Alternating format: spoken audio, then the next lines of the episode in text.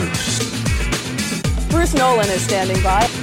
Hey, Wacky Bruce! Coming to you from an undisclosed location, this is the Bruce Exclusive.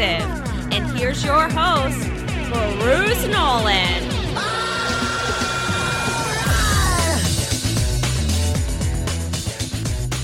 Ladies and gentlemen, boys and girls, children of all ages, welcome to another edition of the Bruce Exclusive, a Buffalo Rumblings podcast. I'm your host, Bruce Nolan. You can find me on Twitter and Instagram at Bruce Exclusive.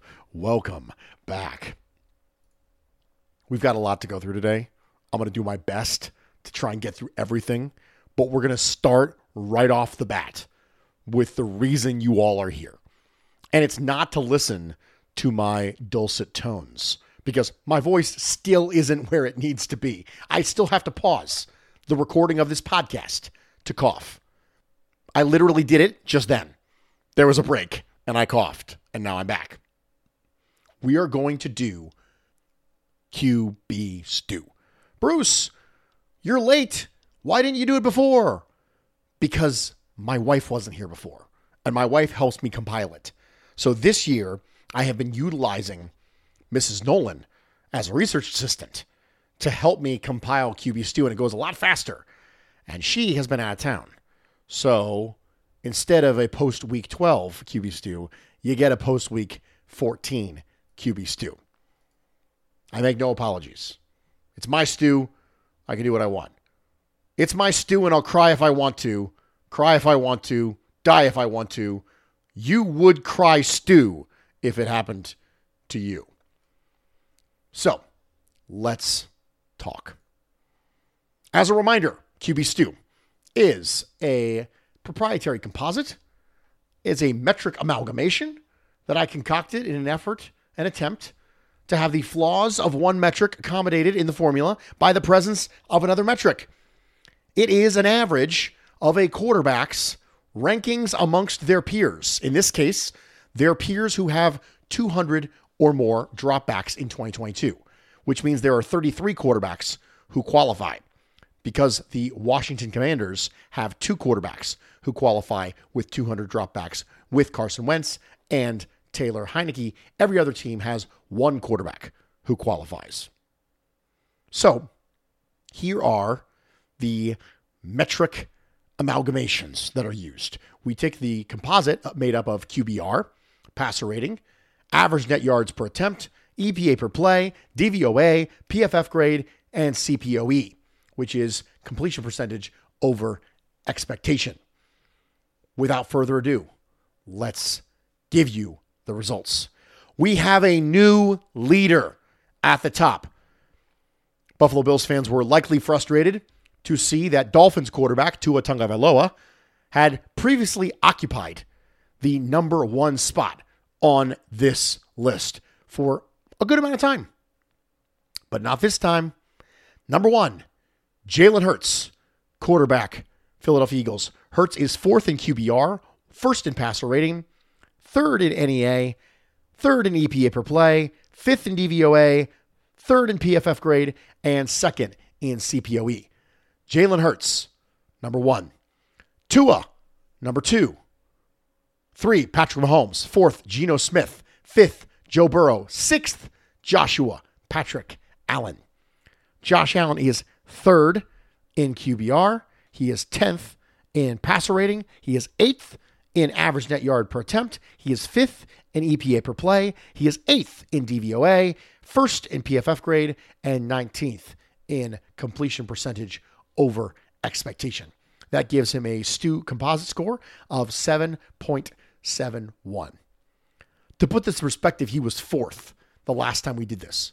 But what has happened to Josh Allen since the last time we did this? Well, he's had a run of turnovers. In the last seven games, he's thrown seven interceptions and had two lost fumbles.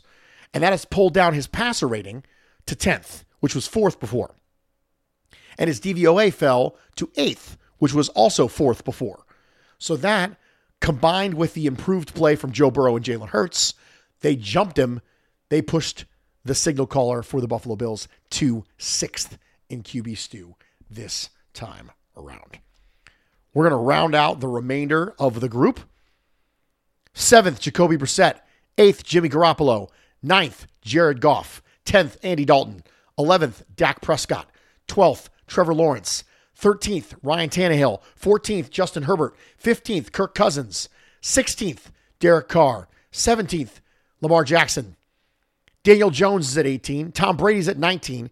Aaron Rodgers is at 20. Marcus Mariota at 21. Justin Fields, 22. Kyler Murray, 23. 24 is Matt Stafford. 25 is Taylor Heinicke. 26 is Mac Jones. 27th is Kenny Pickett. 28th is Matt Ryan. 29th, Russell Wilson. 30th, Carson Wentz. 31st, Davis Mills. 32, Zach Wilson. 33, Baker Mayfield.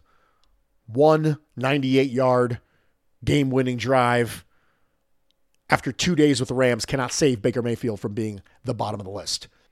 Couple other items of note Marcus Mariota falls back to earth.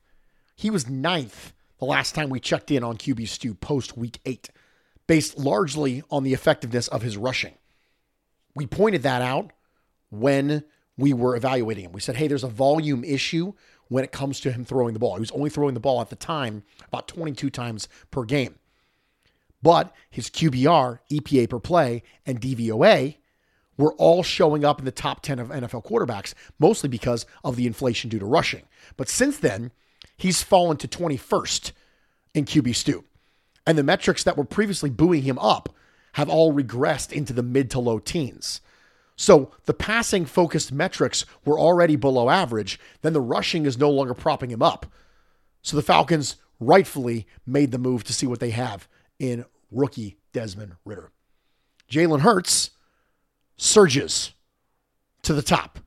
If the Eagles finish with the best record in football and Hurts remains on the top of the list, he becomes a pretty solid bet to win the NFL MVP. He's currently top five in every single metric that makes up Stew. And while no quarterback is currently approaching elite Stew stuff, like Aaron Rodgers last year, 1.57 Stew, crazy. Matt Ryan, 2016, 1.43 Stew. Remember, lower is better. The number one quarterback in the NFL in Stew right now is Jalen Hurts at three. But Hurts is still showing well rounded results for a top team. And in a year where you don't have that one singular dominant quarterback that's a shoe in, I would put my faith in him if the results continued to persist. Jared Goff had a good start to the year, was 12th in QB stew, and then slipped down to 14th a little bit after week eight. Now, after week 14, he's back up to ninth. The fact that Amon-Ra St. Brown, the star second year receiver, was intermittently unavailable for portions of the middle of the season make a lot of sense considering he's the stay on track, right? He's the Cooper Kupp of that offense. And now they're getting Alabama star Jameson Williams into the fold. The Lions are having a good offense. I think that I mentioned this before on Twitter, but I think Lions offensive coordinator Ben Johnson is a star. And I think he's going to get head coaching interviews this offseason. So that's where we're at in regards to QB stew right now. Just figured I'd go ahead and just start it off with that. But I also want to talk a little bit about Gregory Rousseau. So last week I wrote an article for BuffaloRumblings.com because in the absence of Von Miller, the eyes turned to Gregory Rousseau and what kind of impact they think that he might make in the absence of that star pass rusher that you paid big bucks for this previous offseason. Well, Gregory Rousseau had a pretty good game against the New York Jets. He had four pressures, two sacks, two hurries, a batted pass. Gregory Rousseau made meaningful contributions to the Buffalo Bills pass rush in the absence of Von Miller. But even before that, there was encouraging moments. There were encouraging signs amongst Gregory Rousseau's advanced metric. Coming in to that game, he had accumulated six sacks and 27 pressures in only nine games. Remember, he missed some games. He was 10th in the NFL in pass rush win rate. He was winning even if he only had six sacks.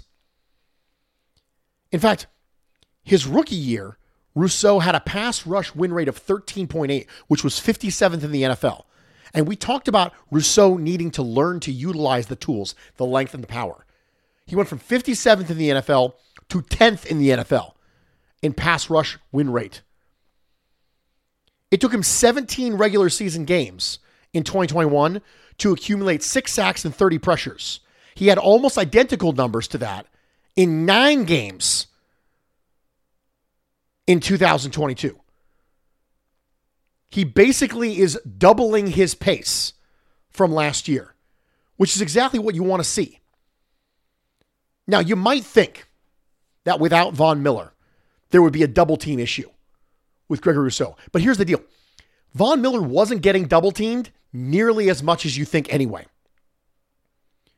Miller had received double teams on fewer than 20% of his pass rush snaps. 17 pass rushers who had a meaningful sample size to qualify were ahead of Von Miller in double team rate. That's because the guy that I continue to pound the table on, Bills one tech defensive tackle Daquan Jones, is receiving pass rush double teams on a significant level, just shy of 70% of his pass rush snaps with only two defensive tackles, Aaron Donald, Quinton Jefferson, receiving double teams at a higher rate than Daquan Jones. So you might think, well, without Von Miller, Rousseau can't keep it up. But I predicted last week that he would, and so far we're off to a pretty good start in the one game since I wrote that article for BuffaloRumblings.com. Just as a quick update, Rousseau is now 18th in the NFL in sacks and 11th in the NFL in pass rush win rate. Again, remember, he's missed some games. Right? Gregory Rousseau has only played 10 games. Most of the people around him have played 13. So that matters when it comes to cumulative sacks. So we did QB Stew. We did Gregory Rousseau. We did the Stew and the Groot. Now we're going to take a quick break. Stick with me. We'll be right back. Support for this show comes from Sylvan Learning. As a parent, you want your child to have every opportunity – but giving them the tools they need to tackle every challenge, that takes a team. Now more than ever, educational support tailored exactly to what your child needs can make all the difference. That's why parents have trusted Sylvan Learning for 45 years as the ultimate teammate in their child's educational journey, instilling in them a love for learning and a passion for reaching the next level. And Sylvan's Insight Assessment can identify gaps in learning and areas that could be of concern for your child. It's a 360 degree view into your child's learning that you can't find anywhere else and helps ensure that your child didn't miss something in school that might put them at a disadvantage in the future. And right now, it's the best price of the year at $29. Go to sylvan29.com to learn more and get your child's assessment for only $29. That's S Y L VAN29.com. Welcome back, everybody, and thank you for joining me for this edition of the Bruce Exclusive, a Buffalo Rumblings podcast. I'm your host, Bruce Nolan. You can find me on Twitter and Instagram at Bruce Exclusive. Welcome back. We got some emails to get into. Nick sent me an email and said, Bruce, as we are entering the home stretch of the season, I was wondering your thoughts on a few things. Number one, our draft profile changed. The relative athletic score of players drafted this year is significantly higher than previous. James Cook was an 8.76, Devin Singletary was a 1.77. Kaiir Elam was an 8.65, Trey White was a 6.72. It seems there's a fundamental shift in what the front office wanted in players, i.e., more scheme versatility. This goes with the growth mindset that McDermott often preaches. Do you think this has made a difference on the field?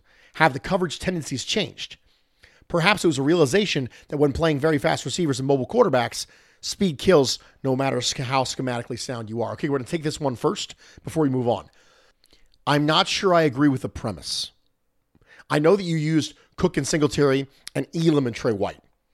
But look at players like Tremaine Edmunds, who is the freakiest of the freak. I mean, one of the freakiest athletes in the NFL. Spencer Brown, one of the freakiest tackles in the NFL. Josh Allen, freakity freak. Ed Oliver, freakity freak. All these people were crazy high RAS scores. I don't know that there's been a shift, a fundamental shift. I think they'd always prefer really good athletes, and Singletary was almost an outlier, and Tre'Davious White is an above average athlete, but not elite. I think that Singletary and White are more of the outliers than there is a shift in philosophy. Because a lot of players have been freakity freak athletes. Dawson Knox is a freakity freak athlete, just coming off the top of my head. But ironically enough, I'd like to point out that a lot of the players who were not really good athletes, players like Cody Ford, didn't necessarily work out. It's almost like athleticism matters in athletics. Nick's second question. Number two, thoughts on Dorsey. My opinion with breaking down zero film and only casually observing, Dorsey adds more formation and personnel variety, excels at feeding Diggs, and moves him around more to make it more difficult for the defense to remove him. But he doesn't do a great job of anticipating the next play call and lacking in situational football. Daboll seems to have had better play call situationally and a better feel for what's coming next, which is expected with his experience. I don't feel comfortable saying which style is better, as I was often frustrated in big games with the lack of involvement of Diggs. I have mentioned on this podcast before that I think that uh, Ken Dorsey is going through some growing pains, but if you can go through some growing pains and still have a good offense, that's ideal. I think that I don't love some of the red zone stuff, and I don't think he's hitting the easy button nearly enough for Josh Allen when it comes to motion and play action. Those are my main points um, when it comes to Ken Dorsey, and those have proven to be pretty stable when I look week over week with Ken Dorsey. Those things have a tendency to continue to stick up. I agree with you. I think I've seen Diggs in the slot. He's been there more this year than he was last year. Last year, he was in the slot in a grand total through 18 games, 206 times. He's already been in the slot 210 times so far this year. So I agree with that. I 100% agree with that. That's a very astute observation on your part. I think that's backed up by the data as well as the eye test. So I agree with that when it comes to Ken Dorsey. I do think he's doing a good job of that. Three, it seems that Frazier is having his best year yet. So many moving parts, injuries, but players are almost always in position. Obviously, bottom of the roster players just can't make the plays and starters can, which is okay. I agree with you. We've seen this before. I think Frazier is having a perfectly good year. I do think it's going to be very interesting what the Bills defense looks against the Miami Dolphins, specifically Kaiir Elam. And that brings me into your fourth point. Dane Jackson. I know everyone thinks he's looked bad, but in my opinion, he hasn't been as bad as it looks. He's had to go against top end receivers and surprise they make plays. He's in position well. Maybe he doesn't do a great job playing the ball at the catch point when in man, but I wouldn't say he's terrible at it. Seems he hasn't gotten lucky. Same can be said for Taron Johnson, who gave up a few touchdowns. Watching live, it seems he was in great position and played the ball well. Receiver just made some plays. Dane Jackson is fine. I don't think he's as good as Levi Wallace was with extended sample size, but he's fine. I don't think he's garbage. I think he's eh. No, I just I don't like seeing eh from a number two corner when you drafted a guy in the first round. That's what makes it more frustrating. You draft a guy in the first round, you have a rookie six round pick who came in and played well, and you're just staring at meh over and over again. And that's that's frustrating. And I do think that Dane Jackson doesn't have the ball skills to play consistently in man, and I think that hurts. You know, I really think that hurts a lot because some corners just don't have a good feel for when to react. And usually that comes from a lack of elite level athleticism and body control. You know, when you're running full speed down the field, you know, it's it's hard to get your head around. It's hard to turn your body around. It's hard to play the ball through the hands of the receiver because you're just not an elite level athlete. And there's very rare that you find an athlete who's not elite, who is capable of doing those things really well in man coverage. It's one of the reasons why elite man corners are so coveted across the NFL because it gives you a lot of options when it comes to defensive play calls, but also it just lets you get away with stuff. You know, you've seen some of the the closing speed that you've seen from uh, Seattle Seahawks rookie Tariq Woolen. He's been lauded because freak physical abilities do matter. Now, obviously, the Seattle Seahawks scheme is not primarily man focused, but it matters. Elite athleticism matters in every aspect of football. Evan says he has a lake effect on Mighty Tick. He says, I just saw that Miami brought propane space heaters to their sidelines for the Chargers game, and now the forecast for Saturday night is seven inches of lake effect snow. Remember how Bills fans whined about the sun after week three? Well, the heat miser is out and the cold miser is in. Josh is going to show his children from South Beach he's not disappointed, he's just angry by jumping through their faces over and over again. Josh Allen will bake, break Marion's record for most touchdowns in the first five seasons by throwing six touchdown passes. I think you meant Marino, and showing the world he's back. Trust me, he's back. 42 14 Bills. Diggs, Cook, and Gabe Davis each have a touchdown. Knox has three touchdowns because, of course, he does when he's on my fantasy football bench. Milano sacks Tua in a play that Dolphins fans call the dirtiest hit of all time.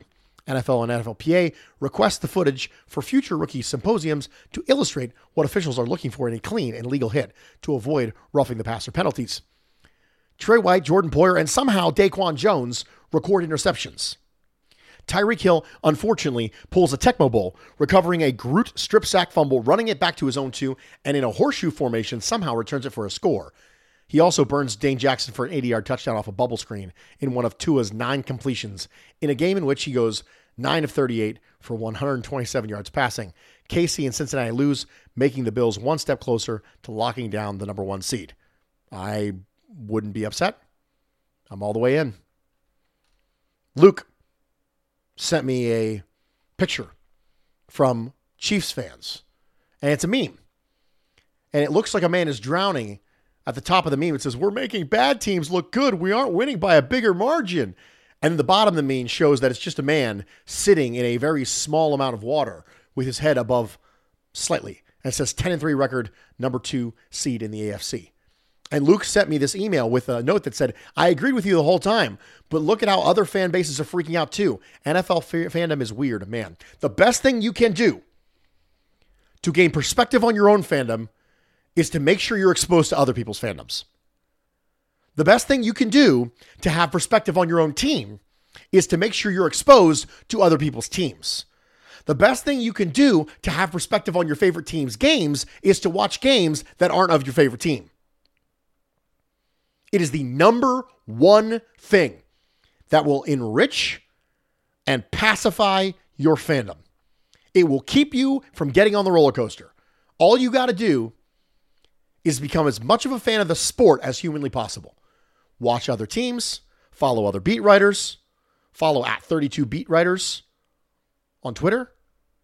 Make sure you're getting exposure to other teams, other fans, because then you'll go, "Oh right. It's it's it's not that bad." And that meme 100% outlines it. We got plurality pie to get to before we get out of here. Bills Jets. Gregory Rousseau 14%. What a game right when you needed him to have that level of game. Dawson Knox 13%. Matt Milano 12%. Awesome hit. Legal hit clean hit, hard hit. Josh Allen, 12%. Tremaine Edmunds, 10%. Continues to have a really good year. Daquan Jones, I need you to understand how rare it is to have a one tech defensive tackle continually show up on Plurality Pie. There is an argument to be made that if you're listing Brandon Beane's best free agent signings, Daquan Jones is right there. Right there with the Cole Beasleys of the world, the Mitch Morses of the world, the John Browns of the world, people who have made meaningful impact during their time in Buffalo. And the sample size is still really small for Daquan Jones. Having a great year, probably the best year of his career. He's becoming the best version of himself in Buffalo. AJ Epenesa, 7%. AJ Epenesa has 21 pressures and six sacks on 202 pass rush snaps so far in 2022. Gregory Rousseau had 36 pressures and four sacks on 309 pass rush snaps in 2021, his rookie year. Remember the idea that AJ Epenesa might be a little behind due to body recomposition? Maybe there's something to it. I know last year wasn't the year that you wanted to see from AJ Epenesa, but this year, looking a little bit like Gregory Rousseau's rookie year, would indicate maybe that learning curve was just a little bit more than one year. Maybe it took a little bit longer for AJ Epenesa to come into his own when it comes to pass rush. Maybe there's merit to the idea that Epenesa would be behind a year or so due to that body recomposition. So, something to keep an eye on, but had two pressures, had a sack, had the final pass breakup of the game on fourth down. Epenesa gets a little special nod here. Other 24%. Rousseau 14, Knox 13, Milano 12, Allen 12, Edmunds 10, Daquan Jones 8, AJ Epenesa 7, other 24. Ladies and gentlemen, we did it. We did the plurality pie thing. We did all the things. QB Stew, Gregory Rousseau, emails, pie, all the thing. And now I bid you adieu. And perhaps you wanted me to go longer than 25 minutes. And you said, no, Bruce, give me more. Well, sorry, folks. That's the way the cookie crumbles. I'm Bruce Nolan, Buffalo Rumblings.